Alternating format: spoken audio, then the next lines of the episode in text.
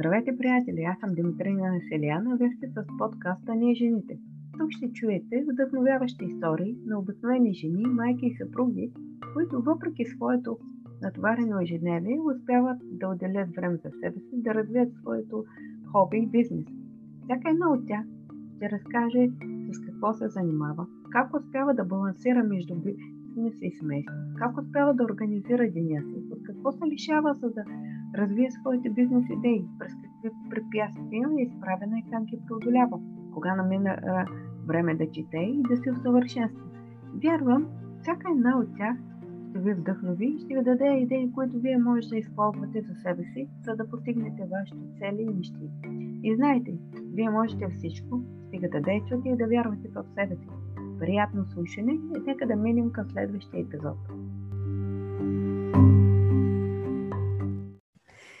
Здравейте, приятели! С мен Димитрина Селян, а вие сте с подкаста Ние жените.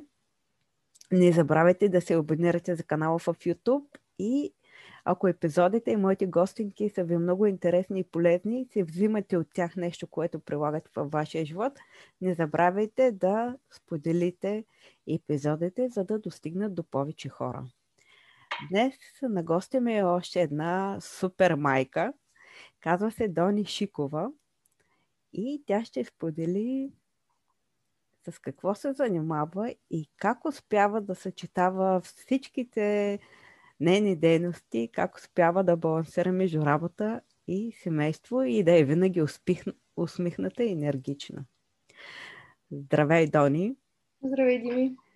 Първо, много ти благодаря, че прие моята покана и си мой гост и ще разкажеш за себе си и с това, което се занимаваш.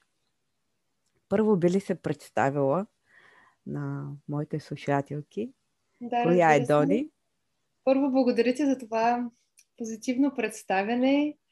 А, и то от една страна наистина изглежда така, нали, че винаги съм енергична, винаги имам време за всичко, успявам всичко да балансирам, но всъщност съм си една много обикновена жена, която както всичко прави и балансира всичко, така и моменти има, в които нищо не е баланс, нищо не е окей, okay, всичко е с краката нагоре. Така че съм си изключително стандартна майка, която прави много неща. А, имам две деца. А, голямата ми дъщеря е на 4, малкият е на година и 8 месеца. А, аз съм на 30 години. По професия, с която започнах, когато учих, станах китаист, занимавах се с китайски язик много дълго време, в Китай живях и общо взето живота ми много се въртеше около китайски язик, около преподаването му, преводи, общо взето какво ли не правих с китайски язик и а, същевременно една страст, която имам, която винаги ми е била там, но някак си не знам защо не се ми обръща внимание, това е психологията. И винаги било нещо, което много ме палило. Аз докато бях студентка и след това, докато се занимавах с китайски, водих различни тренинги, а, там свързани повече с човешки ресурси, например. И постепенно след това, като забременях и първо майчинство, второ майчинство и осъзнах, че там ми е мястото в психологията и започнах да се обръщам именно нататък. Създадох си блога в Инстаграм. Той беше изобщо по съвсем различна тема и някак така се завъртяха нещата, че започнах много да споделям за родителство. Започнах да получавам много положителна обратна връзка от различни майки, жени, които а, намират нещо в нещата, които казвам, които споделям. А, записах междувременно и психология, в момента се обучавам и за психотерапевт. И просто това е толкова моето нещо. И когато човек си намери всъщност страстта, абе колкото и да е трудно се получават нещата. да първо би ли се описала с три думи? Кои са трите думи, които най-много те описват? Най-добре те описват. Много интересен въпрос. Ам... Търсеща, енергична и променяща се. Супер. Много интересно описание. Преди да ни разкажеш за това, с което се занимаваш в момента, искам да те питам в защо, коя е причината да живееш в Китай и да научиш китайски, изобщо да преподаваш. Защото малко, но, доста хора искат да посетят Китай, но малко хора отиват там. И... Да, особено сега. Да, особено сега. И... Ам... Ами Каква... аз още когато учих, мотивацията ми беше, че искам да запиша нещо различно, някакъв език. Мен физиците винаги ми е била много... Физиците са ми били винаги сила. И ам, някак покрай това, че исках да е нещо различно, нещо, което нали, е език, и викам, защо пък да не е китаистика. И покрай това, че учих китаистика в Софийски университет, а, се предлагаха такива стипендии от а, Министерството на образованието в Китайското министерство, да. което минаваха през българското. И кандидатствах, приехам такава стипендия, учих там една година. И някакси той е такъв много естествен път на всеки един китаист, на всеки един студент, който започва да учи китайски, иска да се развива в него. Просто няма как. Аз на много хора го казвам това нещо, че китайски просто е много трудно да се научи без да си живял в Китай, без да си ходил в Китай дори за половин година. А, такива са тези източните езици, че искаш ли да научиш особено език като китайския, трябва да се живее там. Иначе си е, да, може да придобиеш някаква обща култура, така, за децата е хубаво, нали, до някъде да имат представа от китайски, ако нали, родителите им смятат, че е подходящо, но език се учи в среда, такъв език да, се учи там. Така. Е. И аз най-много китайски научих не от 4 години в университета, а от тази една година.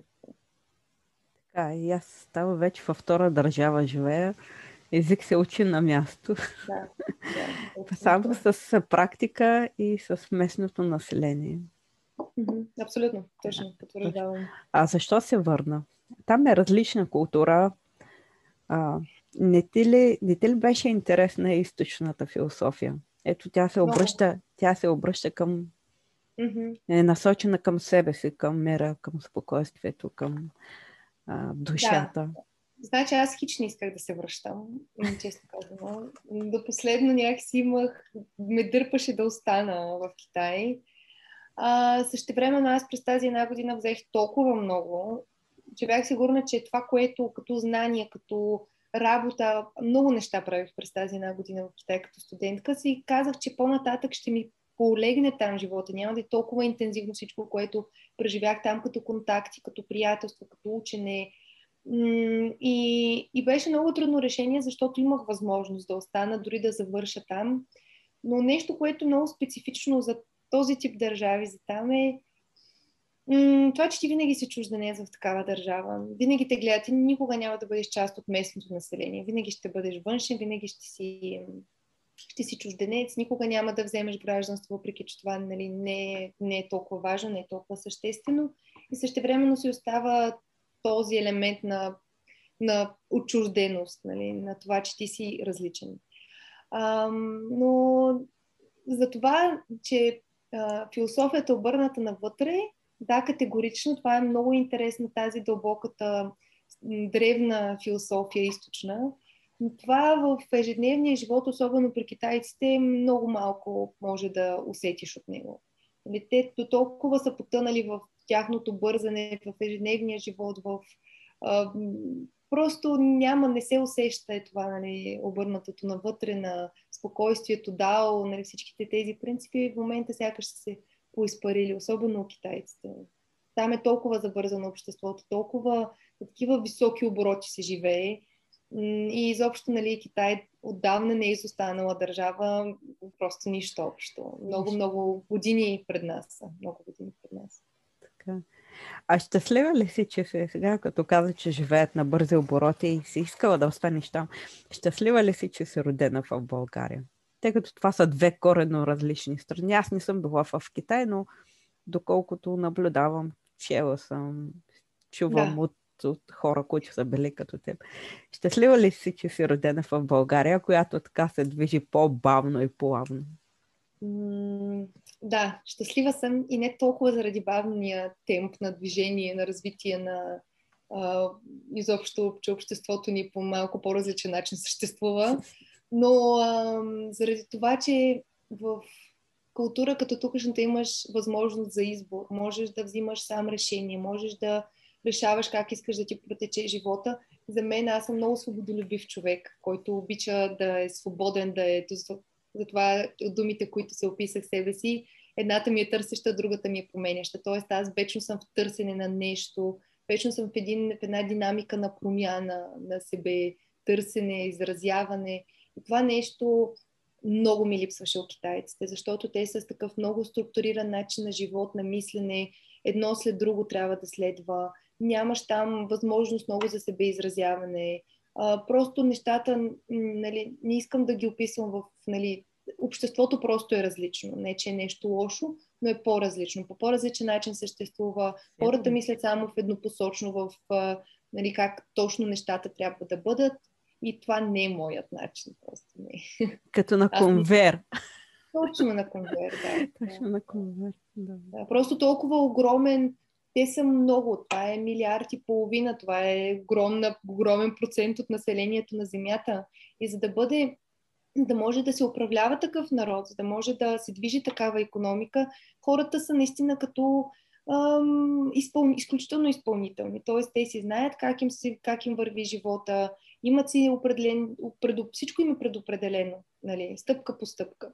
Много малко са тези, нали, има и много китайци, които са в чужбина, но все пак говорим за милиард и половина население, така че по-големия процент да. естествено е нали, хора, които са така а, доста урязани от всякакви интереси, търсения, себеразвитие, нали, неща, в които аз съм много надълбоко и съм и много моето нещо. И там реално аз и за това ми беше малко трудно да създавам а, приятелства с китайци, точно заради това, че там разговорите са от малко по-различно естество. И това може би ще е интересно на слушателите, че нали, имаме си някаква представа за това каква е културата, но следващия момент, като дойдем време, в което да искаме да създадем някакъв контакт, приятелство, нали, да пообщуваме на някаква обща тема, е много трудно да се намери, защото Например, аз не обичам да говоря за времето, за повърхностни неща. Аз обичам да задълбая в нещо, да поанализираме. Но при китайците това го няма. Този анализ, това критично мислене, при тях всичко се приема такова каквото е. И там наистина да си говорите за филми, за времето, за кой какво учи. Нали, но не е и по-дълбоко от това. Дори нали, за политика не е тема за разговор с китайци също. Интересно. Да. Е, всяка страна, всеки народ си има неговите си уникалности. Няма как. Абсолютно, да. А, защо реши... А, ти каза, че сега изучаваш психология, нали така? За психотерапевт. Завършила си 4 години. Си... завършвам психология, магистратура карам, такава, която е доста разширена.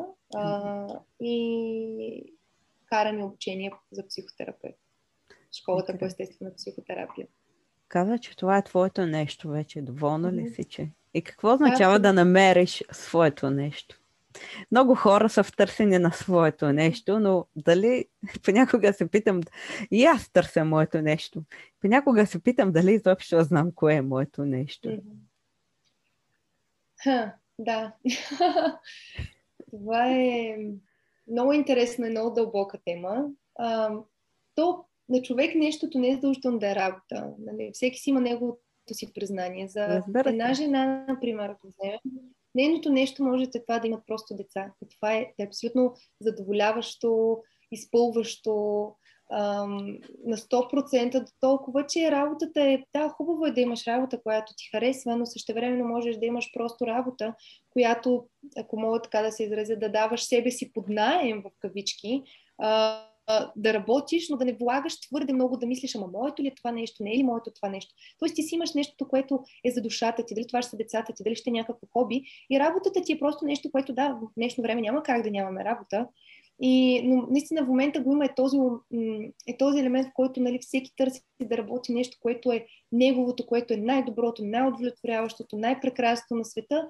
Ами не е задължително да е така. Тоест просто понякога трябва да можем да се смирим, че работата е Нали, важно е да не, да не се насилваме, да не е неприятно, да не е а, безкрайно изтощаващо и да имаме колеги, които ни са но пък не е задължително тази работа да е на всяка цена най- най-хубавото нещо на света.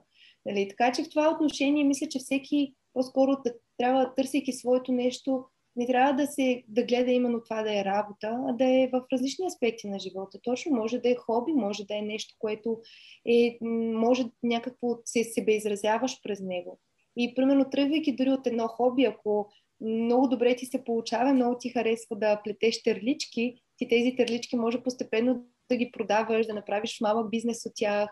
Нали, в момента толкова много възможности има в онлайн пространството човек да се себе изрази. Въпросът е в това себе търсене да си позволиш да помислиш, да усетиш какво е твоето нещо. Защото, честно казано, за мен, например, аз знаех, че трябва да се занимавам психолога. Трябва. Смисъл това винаги си ми е стояло така на заден план в главата, че е моето нещо, там ми е интересно, там задълбавам постоянно, толкова книги чета по темата.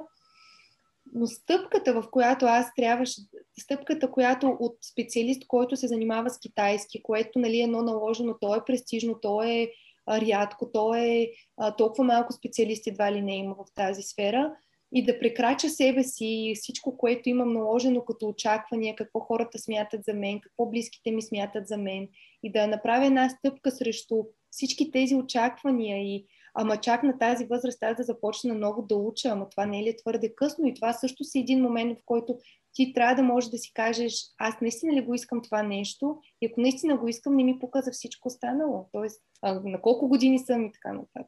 Е, имам първо два въпроса сега. Защо аз не смятам, че на 30 години е късно? Ти не мислиш, че да. Има хора на по 50 учат. Аз знам, че на 50 според тебе, около след 27-30, не е ли е по-добрата възраст, която човек, примерно, да, да, да се нас... да учи, да следва, той някак се е по-осъзнат, докато 20, да. когато се на 20 години, голям процент от жените, с които съм разговаряла, съм били гостинки, те казват, че това, което са завършили, а, вече работят нещо различно от това, което са завършили. То не е било Просто е трябвало да, да завършат, някой ги е бутнал, те са си мислили, че това е за тях, де факто не е за тях. Ти какво мислиш по темата? Защото ти да. каза, че сега е късно. Аз не мисля, че сега около 30 години е късно. Мисля, че е идеалната възраст около 30 години, защото човек е след, според мен, моята гледна точка, аз винаги съм казвала, след 27, според мен жената е добре да си, да, да, си, да направи семейство, а, някак се вече да се развива професионално. Просто тогава човек започва да, как да кажа, да се стъпва на краката, да, да става по... да си стои на мястото, вече знае какво иска, знае как да предпре... какви стъпки да предприеме. Ти какво мислиш по въпроса? О, много ми харесва това, което казвам и много е така. А, първо, не мисля, че е късно на 30 да предприемеш нещо ново, yes, а, но го има момента, в който наистина много хора живеят с тази установка, с това вярване, че завършваш на 24 и до толкова, т.е. каквото си научил, си научил и оттам нататък трябва да се развиваш професионално и да следваш един път. Нали, това малко предава се от предишните поколения като модел на разсъждения на светоусещане и там, където имаме, при много жени особено, го има този момент, в който са много повлияни от семействата си, нали, не смеят да направят крачка, защото какво ще си помислят, аз тук нали, имам някаква сигурна работа, имам еди какво си образование, защо да започвам нещо толкова много, защо да започвам да уча изцяло на ново, аз имам деца, ама то е трудно, как ще ги балансирам нещата? И нали, се стопират нали, сред много такива неща се стопират, но нали, да, не е късно, в никакъв случай не е късно. И ми харесва това, което казваш, наистина човек на 30 къде по-съзнат. Просто и дори в астрологията го има този момент, че около 30 годишна възраст ам, човек трябва да си намери неговото си нещо, което да, да следва, да си върви в неговата посока. А, и до 30 наистина човек се, се изгражда. И много е хубаво наистина да си учил нещо, което е твоето нещо още на 20 и на 30 вече да си много добър специалист и да е нещо, което те развива и продължава и но не са толкова много тези хора. Наистина не са чак толкова много. И е по-добре да е наистина на 30, на 40, отколкото никога да не предприемеш някакво действие. Особено а, както при нас жените имаме деца и нещо не усещаме това неудовлетворение от живота. Тоест, ние отглеждаме децата, но усещаме, че ние нещо не сме направили, не сме. Ам, не сме направили промяната, която сме искали да направим. Нещо ни е дърпало назад и сме си казали, окей, аз искам да, да си направя някакво магазинче, искам да започна да уча, искам да еди какво си, но някакси и тези, нали, постоянно нещо ни дърпа назад и постепенно е тази неудовлетвореност, ние си я влачим през живота и, и, и малко заразяваме с нея децата. Тоест, да. с нашите свръхочаквания, с нашите амбиции, какво те трябва да правят. Вместо ние да се фокусираме на себе си и си кажем, чак, какво мога аз да направя, какво мога аз да, как мога да се променя, какво искам аз реално от живота, децата закачат тази енергия. То не е важно ние да им вменяваме амбиции, какви трябва да са, но те ще прихванат от нашата енергия, от това, че ние правим неща, които ни харесват. И с това те самите ще си вървят по техния си път и няма да има това вмешателство на свръх големи родителски амбиции. Сега като каза, че много жени се страхуват, а, когато следват нямат деца, защото се страхуват как ще съчетая двете неща. Mm-hmm. На времето имах една доцентка, няма да я забравя. Тя ни викаше, абе, момичета, какво е това нещо? На времето всички, всички момичета бяха бремени, имаха деца и нямаше никакъв проблем. Сега нито една бремена не можеш да видиш и пак не сте в час. Никога няма да я забравя. Само, че забравя как се казваше. така че е, нашите майки, примерно, те са успявали и да следват, и да работят, и да гледат деца, и да бъдат сякаш малко по-щастливи, и без да ни се бъркат толкова, колкото не сега, защото спомена, че ми, да, ние сега имаме време... следване на перфектност, нали, всичко да ни е идеално, всичко да ни е перфектно, като ще уча да уча на 100%, като ще гледам деца да гледам деца на 100%, т.е. всичко трябва да е перфектно. И ние от този перфектен балон си мислим, че ние нищо не можем да направим. Примерно, някой отстрани ще ми погледне, ще гледа, е, гледай Дони колко много неща прави, как успява да се справи с всички неща. Ама момент, аз не се справям с тях перфектно, това е разликата. Тоест аз успявам да ги нося всичките тези дини под една мишница или колкото там две мишници и те пак са много и пак едва ги удържам, но същевременно нямам стремежа към перфектност и аз това се опитвам нали, да, да, да, да комуникирам ясно с хората, които нали, поставят малко на пиедестал други, които се справят, правят неща, получават им се, работят, учат, деца гледат, чистят, готвят и така нататък. Тоест, при мен нито едно от тези неща не е на 100%, не е перфектно, закъснявам с крайни срокове, къщата ми е разхвърлена, децата ми понякога се тръжкат безпричинно или причина, или се карат. Нали, но живея в един такъв хаос, в който хаос аз си намирам по някакъв начин и си търся спокойствието и баланса в хаоса. Нали? Тоест, това е малката разлика. И, и точно ние, жените, реално сме, можем да сме много издръжливи, а, както, нали, както сама казваш, преди нали, са ходили на лекции с бремени, с деца. Нали, някак са се справили. Ние с всичко може да се справим. Ние, жените, сме супер издръжливи на всичко. Въпросът е какво искаме, как го искаме. Нали, искаме да сме перфектни или искаме да сме щастливи? Искам да ти задам толкова много въпроси. Първо, ти каза, че а, твоите близки са имали много очаквания. А т.е. как изведнъж а, имала се работа, учиш нали, китайски, работиш и изведнъж се насочиш в друга насока. Предполагам, mm-hmm. твоите близки са били против това нещо. Как... Аз не съм ги питала. как, как, как протече процеса? Как преодоля? Как казвам, примерно, това е моето решение и край. Не искам да не искам да спорите с мен или имаше... Да, още взето нещо такова беше, да. А, а, има подкрепата на съпруга ми, която беше изключително важна в този момент да предприема нещо ново. Той много така, а, наистина много ме насочи, много ме подкрепи в а, желанието ми да, да започна да вървя по моя си път и именно в психологията.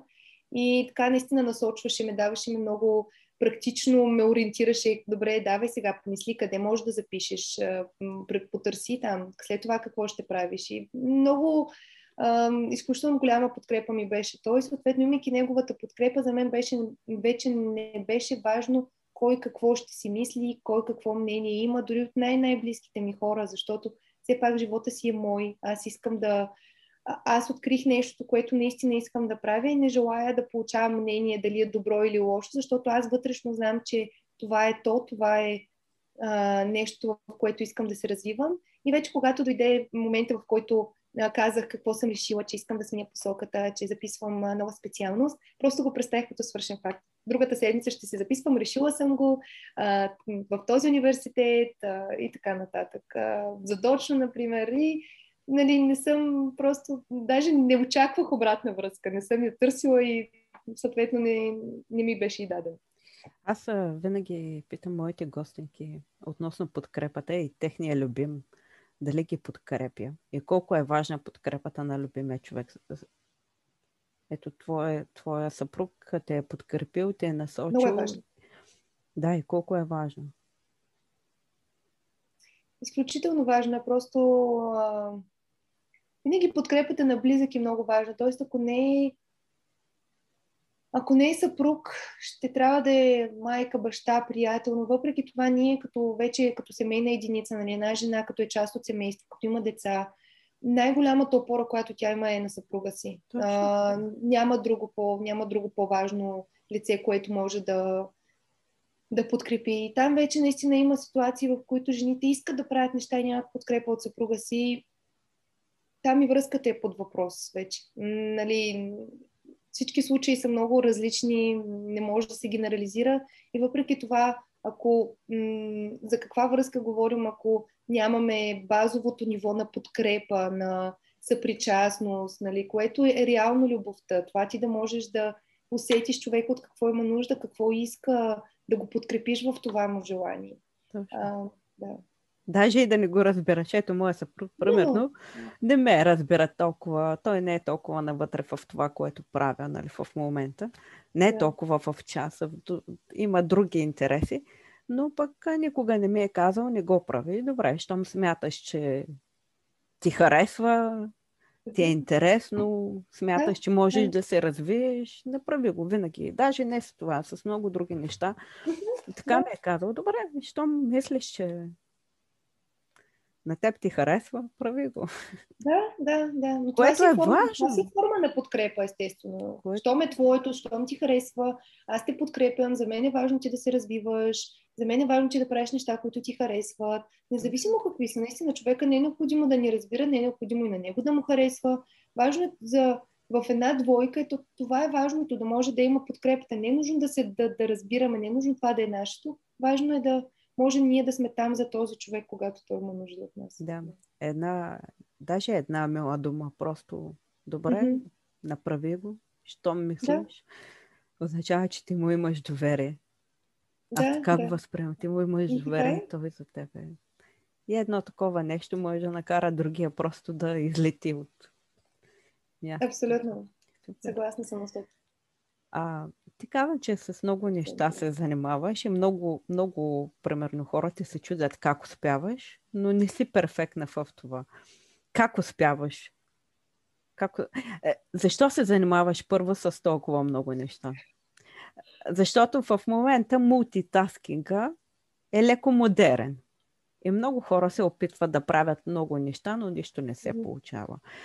И аз се мисля, че не, не всички знаят защо правят толкова много работи. Mm-hmm. Може би защото гледат околните, че те правят. Само, че ние сме различни хора с различна среда, различен живот живеем.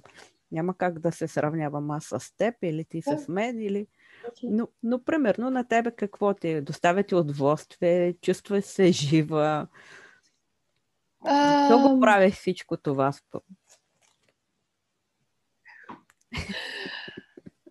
М- има много ясното защо го правя. Тоест, а, за всяко едно нещо, което аз правя, знам защо. Е, това е много важно. Да. А, нямаше да правя толкова неща, ако не им, не им знаех защото. Защото, да. а, и все пак аз определено бих свалила част от целият този товар. Т.е. Нали, да завърша първо специалността ми, после да ми остане психотерапевтичното обучение, от което имам още 3 години консултации, имам курсове, правя. Нали, постепенно аз искам да се разтоварвам, да разтоварвам цялото това натоварване, което се оказвам. И начини на разтоварване има много, например, аз съвсем наскоро си взех жена, която да идва да ми да почиства, например, в къщи един-два пъти седмично. Дори да не е перфектно, е така за един час. Ми е много от голяма подкрепа и помощ това нещо. Или да взимам бавачка от време на време за малкия, когато аз имам нужда да свърша нещо. Нали, по този начин намирам как да, да си разпределям силите, колкото и на моменти наистина да съм да ми е за сметка на съня, а, защото нали, те са постоянно гонени на крайни срокове, неща да направиш, а, срещи, хора. Но същевременно точно е това. Човек трябва да знае какво прави защо, защо го прави. Тъй като ние наистина целим сега мултитаскинг, аз хич не го харесвам. За мен е пълно безумие целият този мултитаскинг, който си слагаме в опитите да направим много неща и накрая не правим нищо. Затова просто трябва да знаем защо правим нещо. Ако нямаме ясното защо, по-добре да не го правим. Аз съм на същия принцип и за и това, да те... защото а, имам наблюдение а, хора, които правят сто неща, но те де-факто не знаят за какво ги правят те сто, сто неща. Да, и дали да. ще им е в полза. Също, м- при нас жените много ми се иска да го кажа това нещо. Много го има момента, в който правим неща само заради нашите близки, заради хората, защото някой не е помоля, защото не можем да кажем не. И постоянно се товарям с нови нови задачи и неща за правене. Не заради друго, защото не можем да откажем. Защо? На мен това пък ми е много странно. Аз, много, аз отказвам без проблем. Супер, е много И някой като ми каже, че не може да откаже, ето моя съпруг е такъв, аз или аз се го давам за пример. е, той примерно може да откаже. И аз му казвам, защо не можеш да откажеш? След като не можеш да се справиш, нали, някой те е помолил, втори те е помолил, mm-hmm. не виждаш, че ти а, нямаш физическа възможност или изморен си. Защо не кажеш на човека, не мога да го направя? Или ще го направя след време? Разбери ме. Просто да му обясниш причината. Не защото а, не искаш, ти е неприятен. Или когато си откровен с някой и му обясниш защо му отказваш, човека срещу теб ще те разбере. Не просто да кажеш не.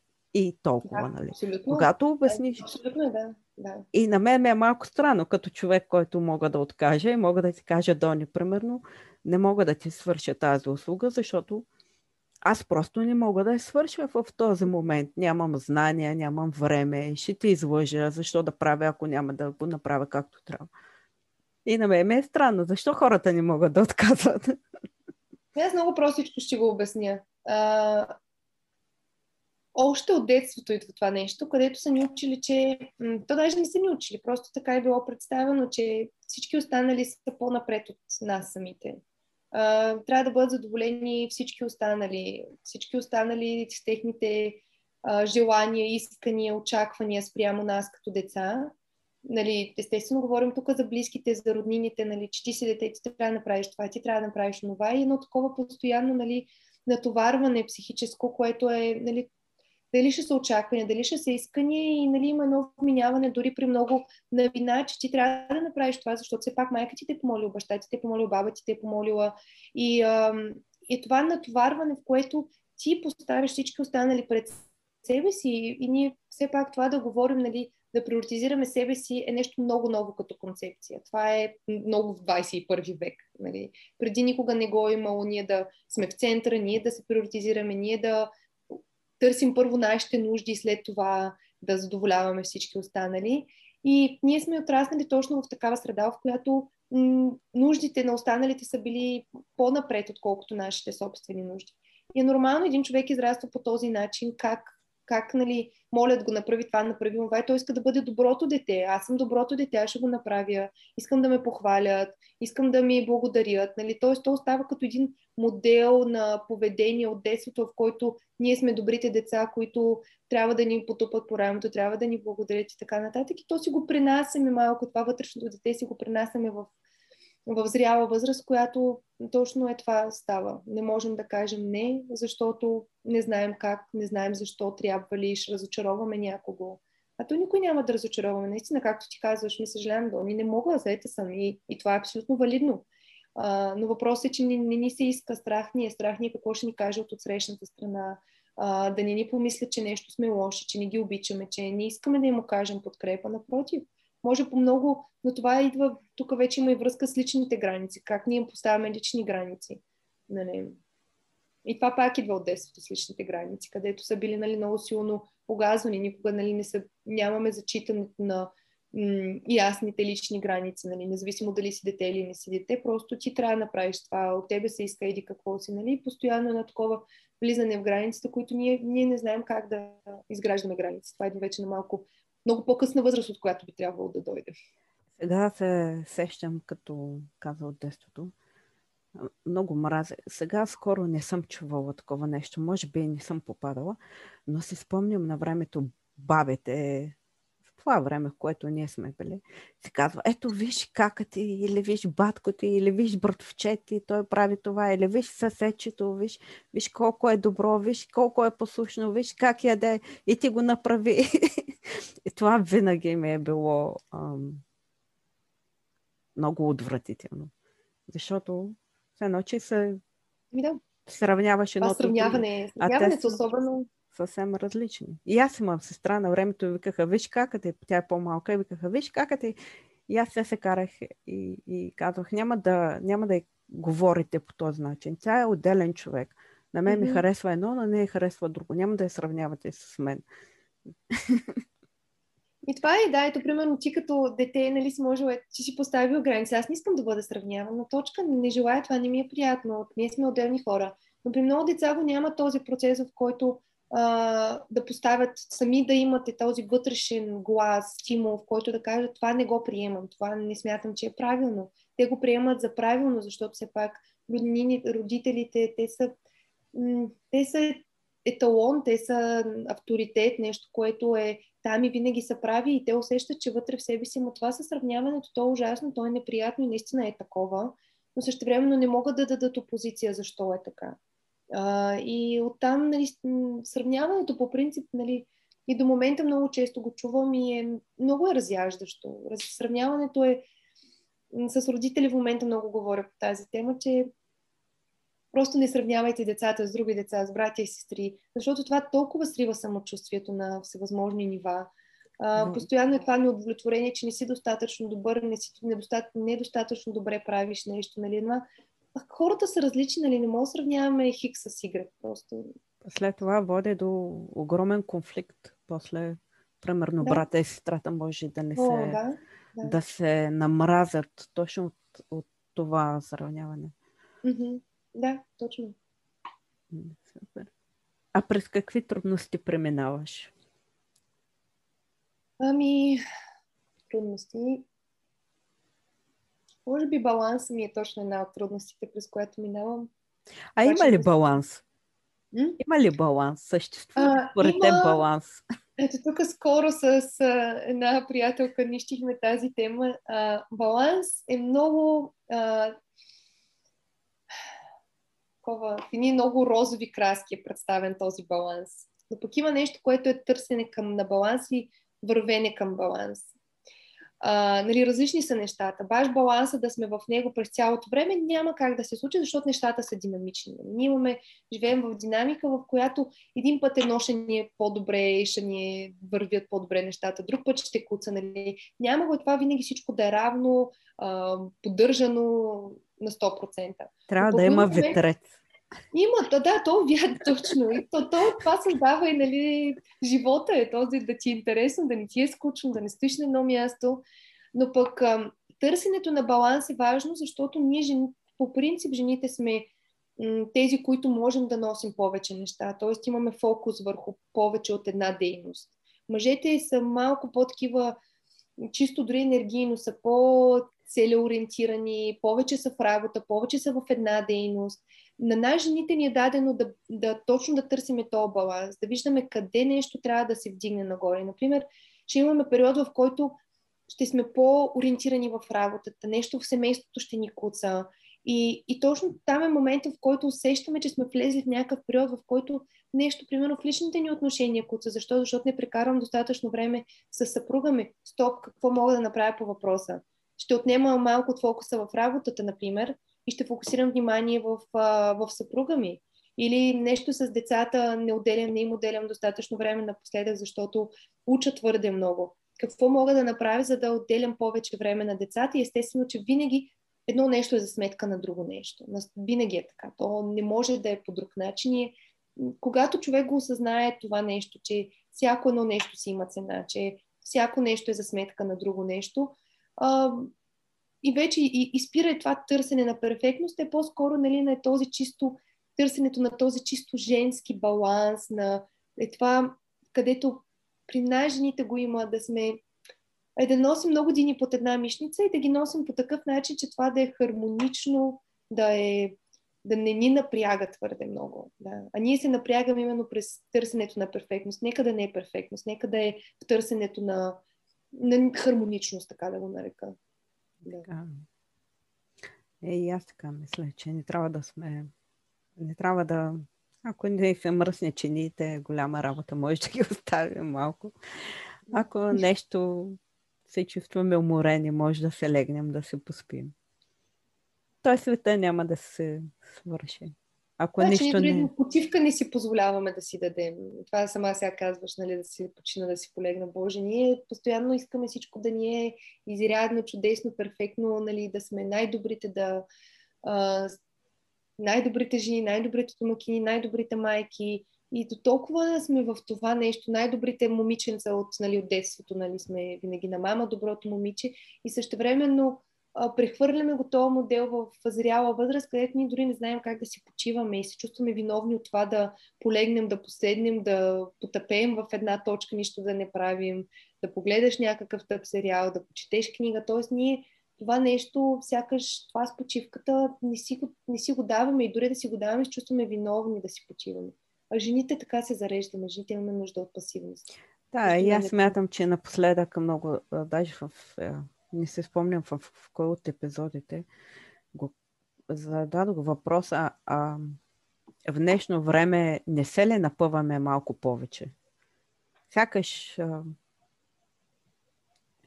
искаме да направим сто неща, а, ние самите се натоварваме и после мрънкаме, че няма време, няма кой да ни помогне. Сякаш ние сами сега в днешно време, защото преди е трябвало да гледаме само децата и къщата, такава ни е била ролята. И сега изведнъж да, и да покажем, че не сме само майки и домакини, ми всичко останало. И Всичко. голямо пънене. В момента просто е такова пънене за какво ли не, че няма на къде. Наистина е, наистина е така. И това с търсенето всичко да ни е много добре, да работим най-интересната работа, децата ни да са с най-доброто образование, да са много възпитани, всичко вкъщи да ни е добре. Просто наистина го имаме това, което да сме на 100%. А е толкова безсмислено. В смисъл, живота минава бързо. И в един момент малките неща, които малките моменти от деня, те правят нашия живот. Не е това постоянното преследване на цели, постоянно да вървим неудовлетворени в някаква посока и иллюзорно, че в някакъв момент нещо ще ни е добре, прекрасно и чудесно. Не, не. Ако днешния ден ни е добре, и утре няма да ни е добре. Въпросът е да търсим как да си намираме баланса. И то аз тук сега през, през пример директно ще го кажа, защото вчера а, бях самата аз бях в такава ситуация, в която от сутринта просто ми тръгна криво деня. Децата плачат, тръжкат се. А, не знам аз още какво там. Някаква една жена ми писа клиентка с някакъв случай. А, и, и нещо просто е такъв а, голям хаос ми беше от, от сутринта. Вкъщи едно разхвърлено, нищо не мога да намеря.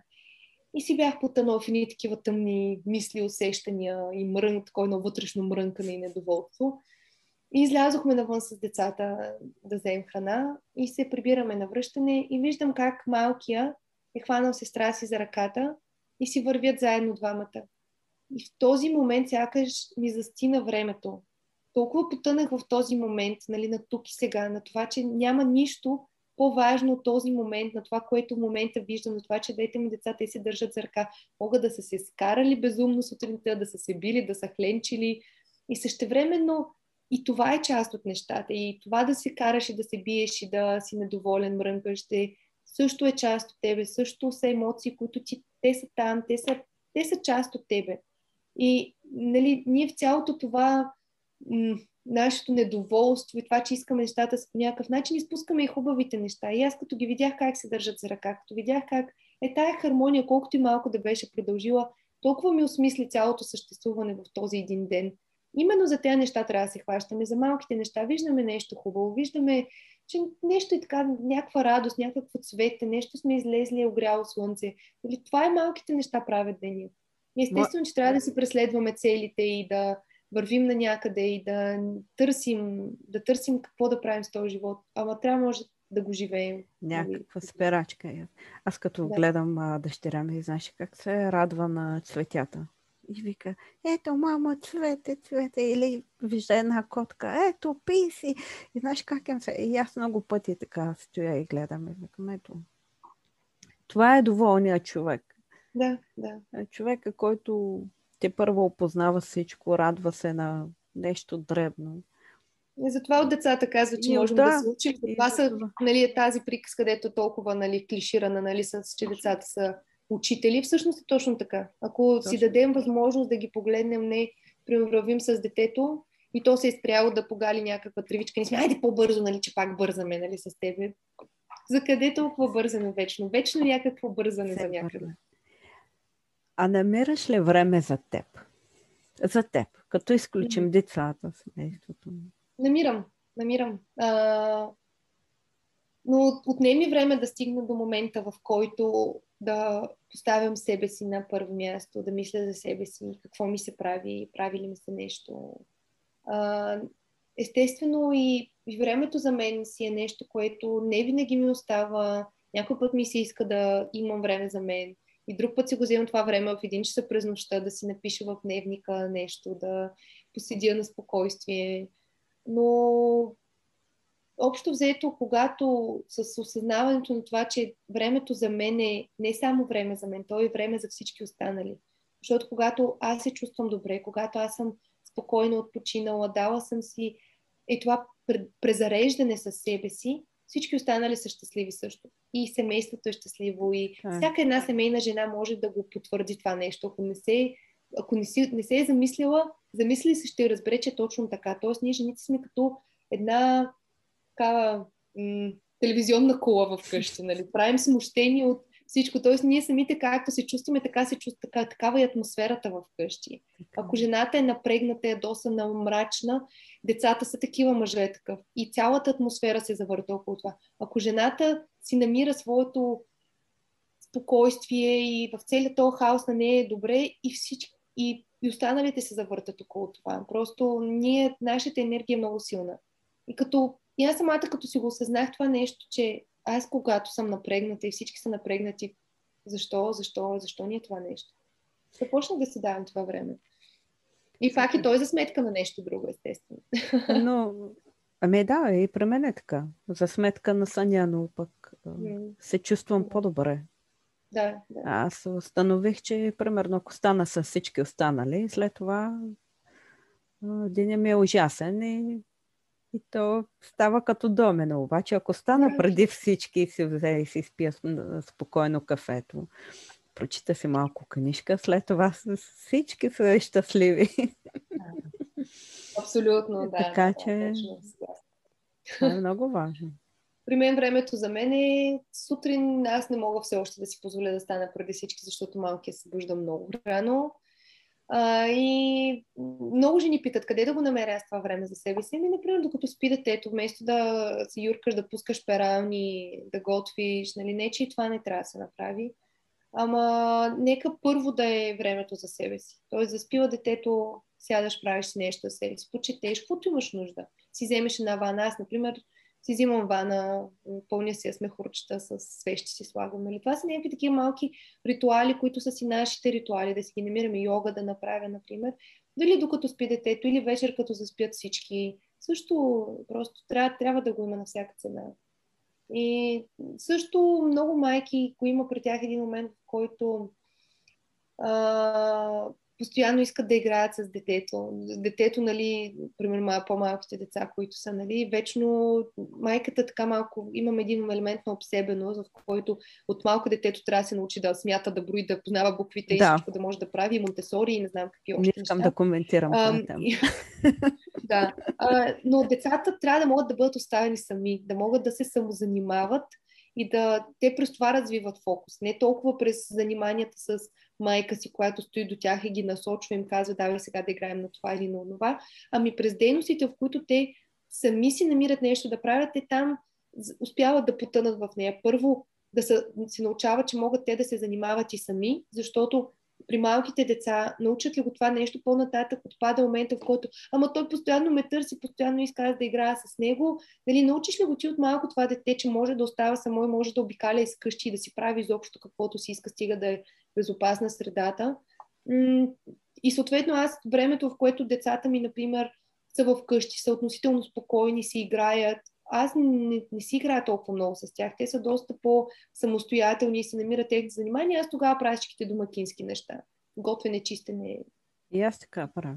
Между другото, да. даже сега като спомна, че много майки искат децата им отрано да смятат да говорят а, хиляда езика и аз а, понякога си мисля, сигурно аз имам проблем. защото, защото моята дъщеря е на 4 години примерно. Аз е, да, тя е двуязична. Mm-hmm. Ние сме с три езика направо сме в къщи. Смесен брак сме, няма как. И отделно да слуша два езика и да учи два езика. И аз да седна с нея да я, да я уча да смята, да чете, цветове, аз виждам каква каша е в главата. Колкото и те бързо да се справят, но а, ще, ще дам пример и казвам, примерно, това какъв цвят е червен. И викам, това е червен. Тя вика, не е червен, това е рошо, нали? Тя ми казва на румънски. Тя, тя... Да, да. И аз виждам как все още не може да направи понякога разлика. И ако тръгна да уча и да чете и да смята на 4 години, какво ще стане? Ами, ще постигнеш нещо със сигурност, но няма да е...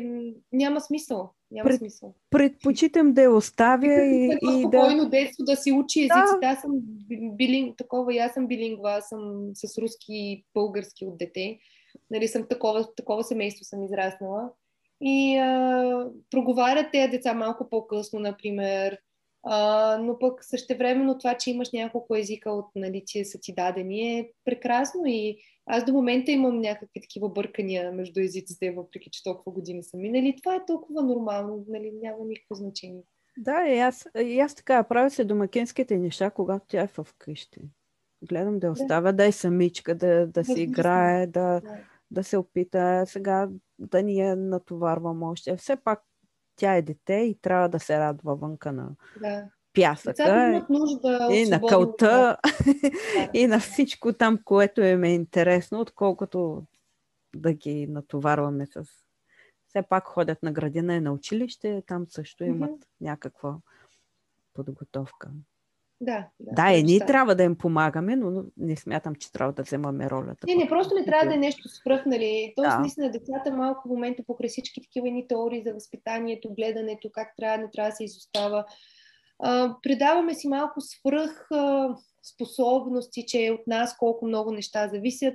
Всъщност децата си се развиват прекрасно и бидейки оставени сами и това да си намират техни си неща, да си рубичкат там, да си играят, да си създават някакви сценки. Аз по моите деца го виждам това нещо.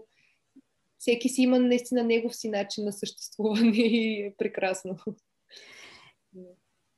Искам да те питам какви книги би препоръчала на моите слушателки. Или такива, които пък на теб са те докоснали, интересни са ти, е, оставяли са ти следа.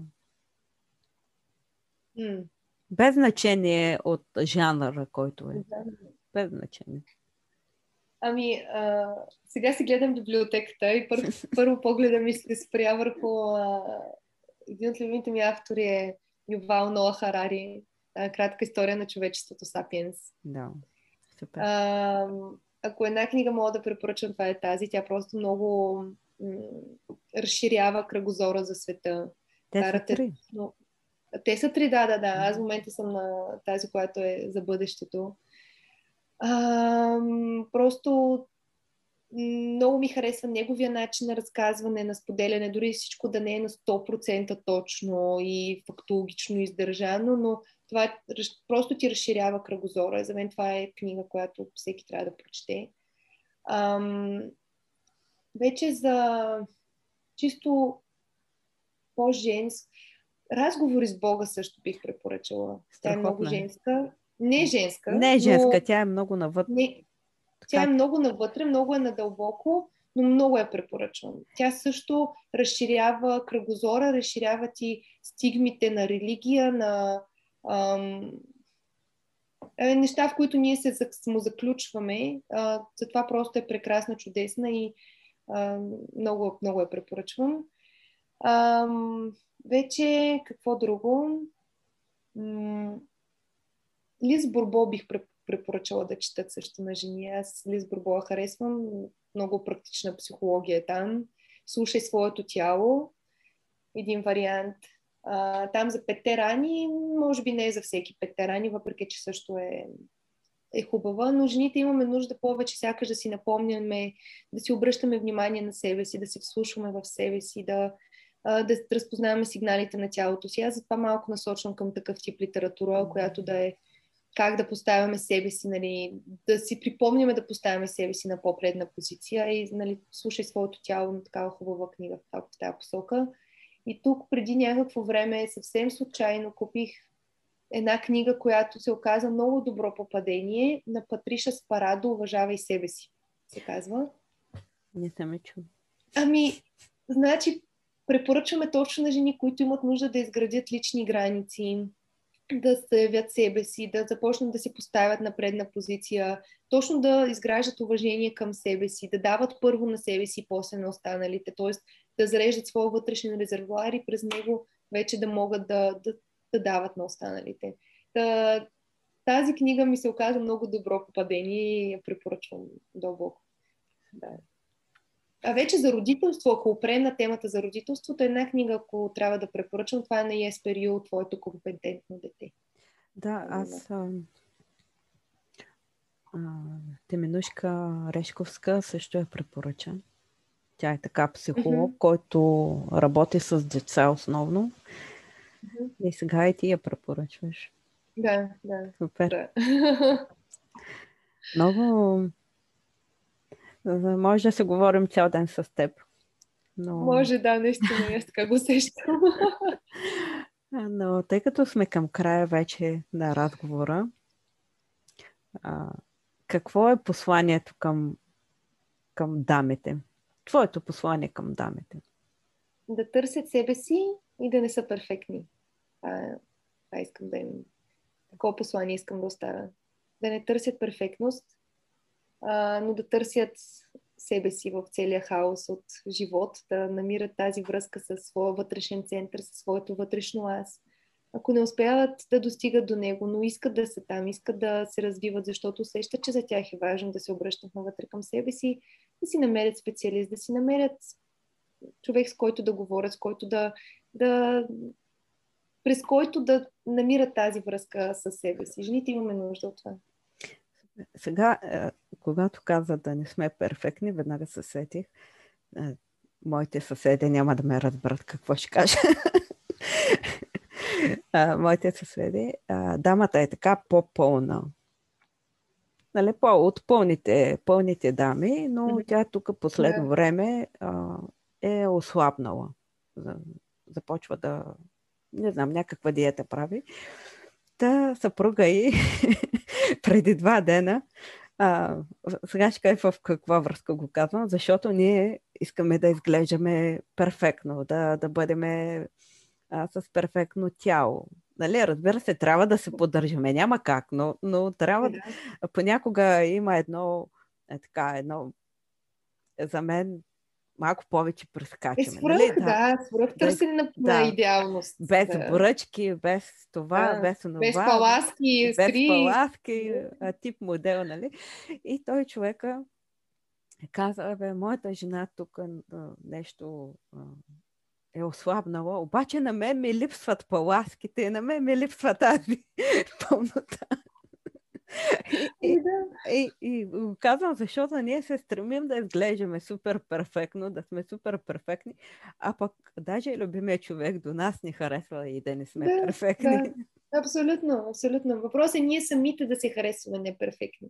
Защото ние самите, като се захаресваме такива неперфектни, че не ни се получава всичко на макси, сме окей okay с това нещо, на нас ни харесва и се обичаме такива, каквито сме, всички ще ни обичат. Най-близките ни хора ни обичат. Въпросът е ние самите да си се обичаме такива, каквито сме. Точно. Да. Супер, Даниел. Много ти благодаря за разговора. Много интересен. Беше ми много приятно. А, може би ще ме гостуваш отново да си продължим а, темите. Голямо удоволствие. Супер. Това беше от нас, скъпи дами, и до нови срещи. Чао, чао.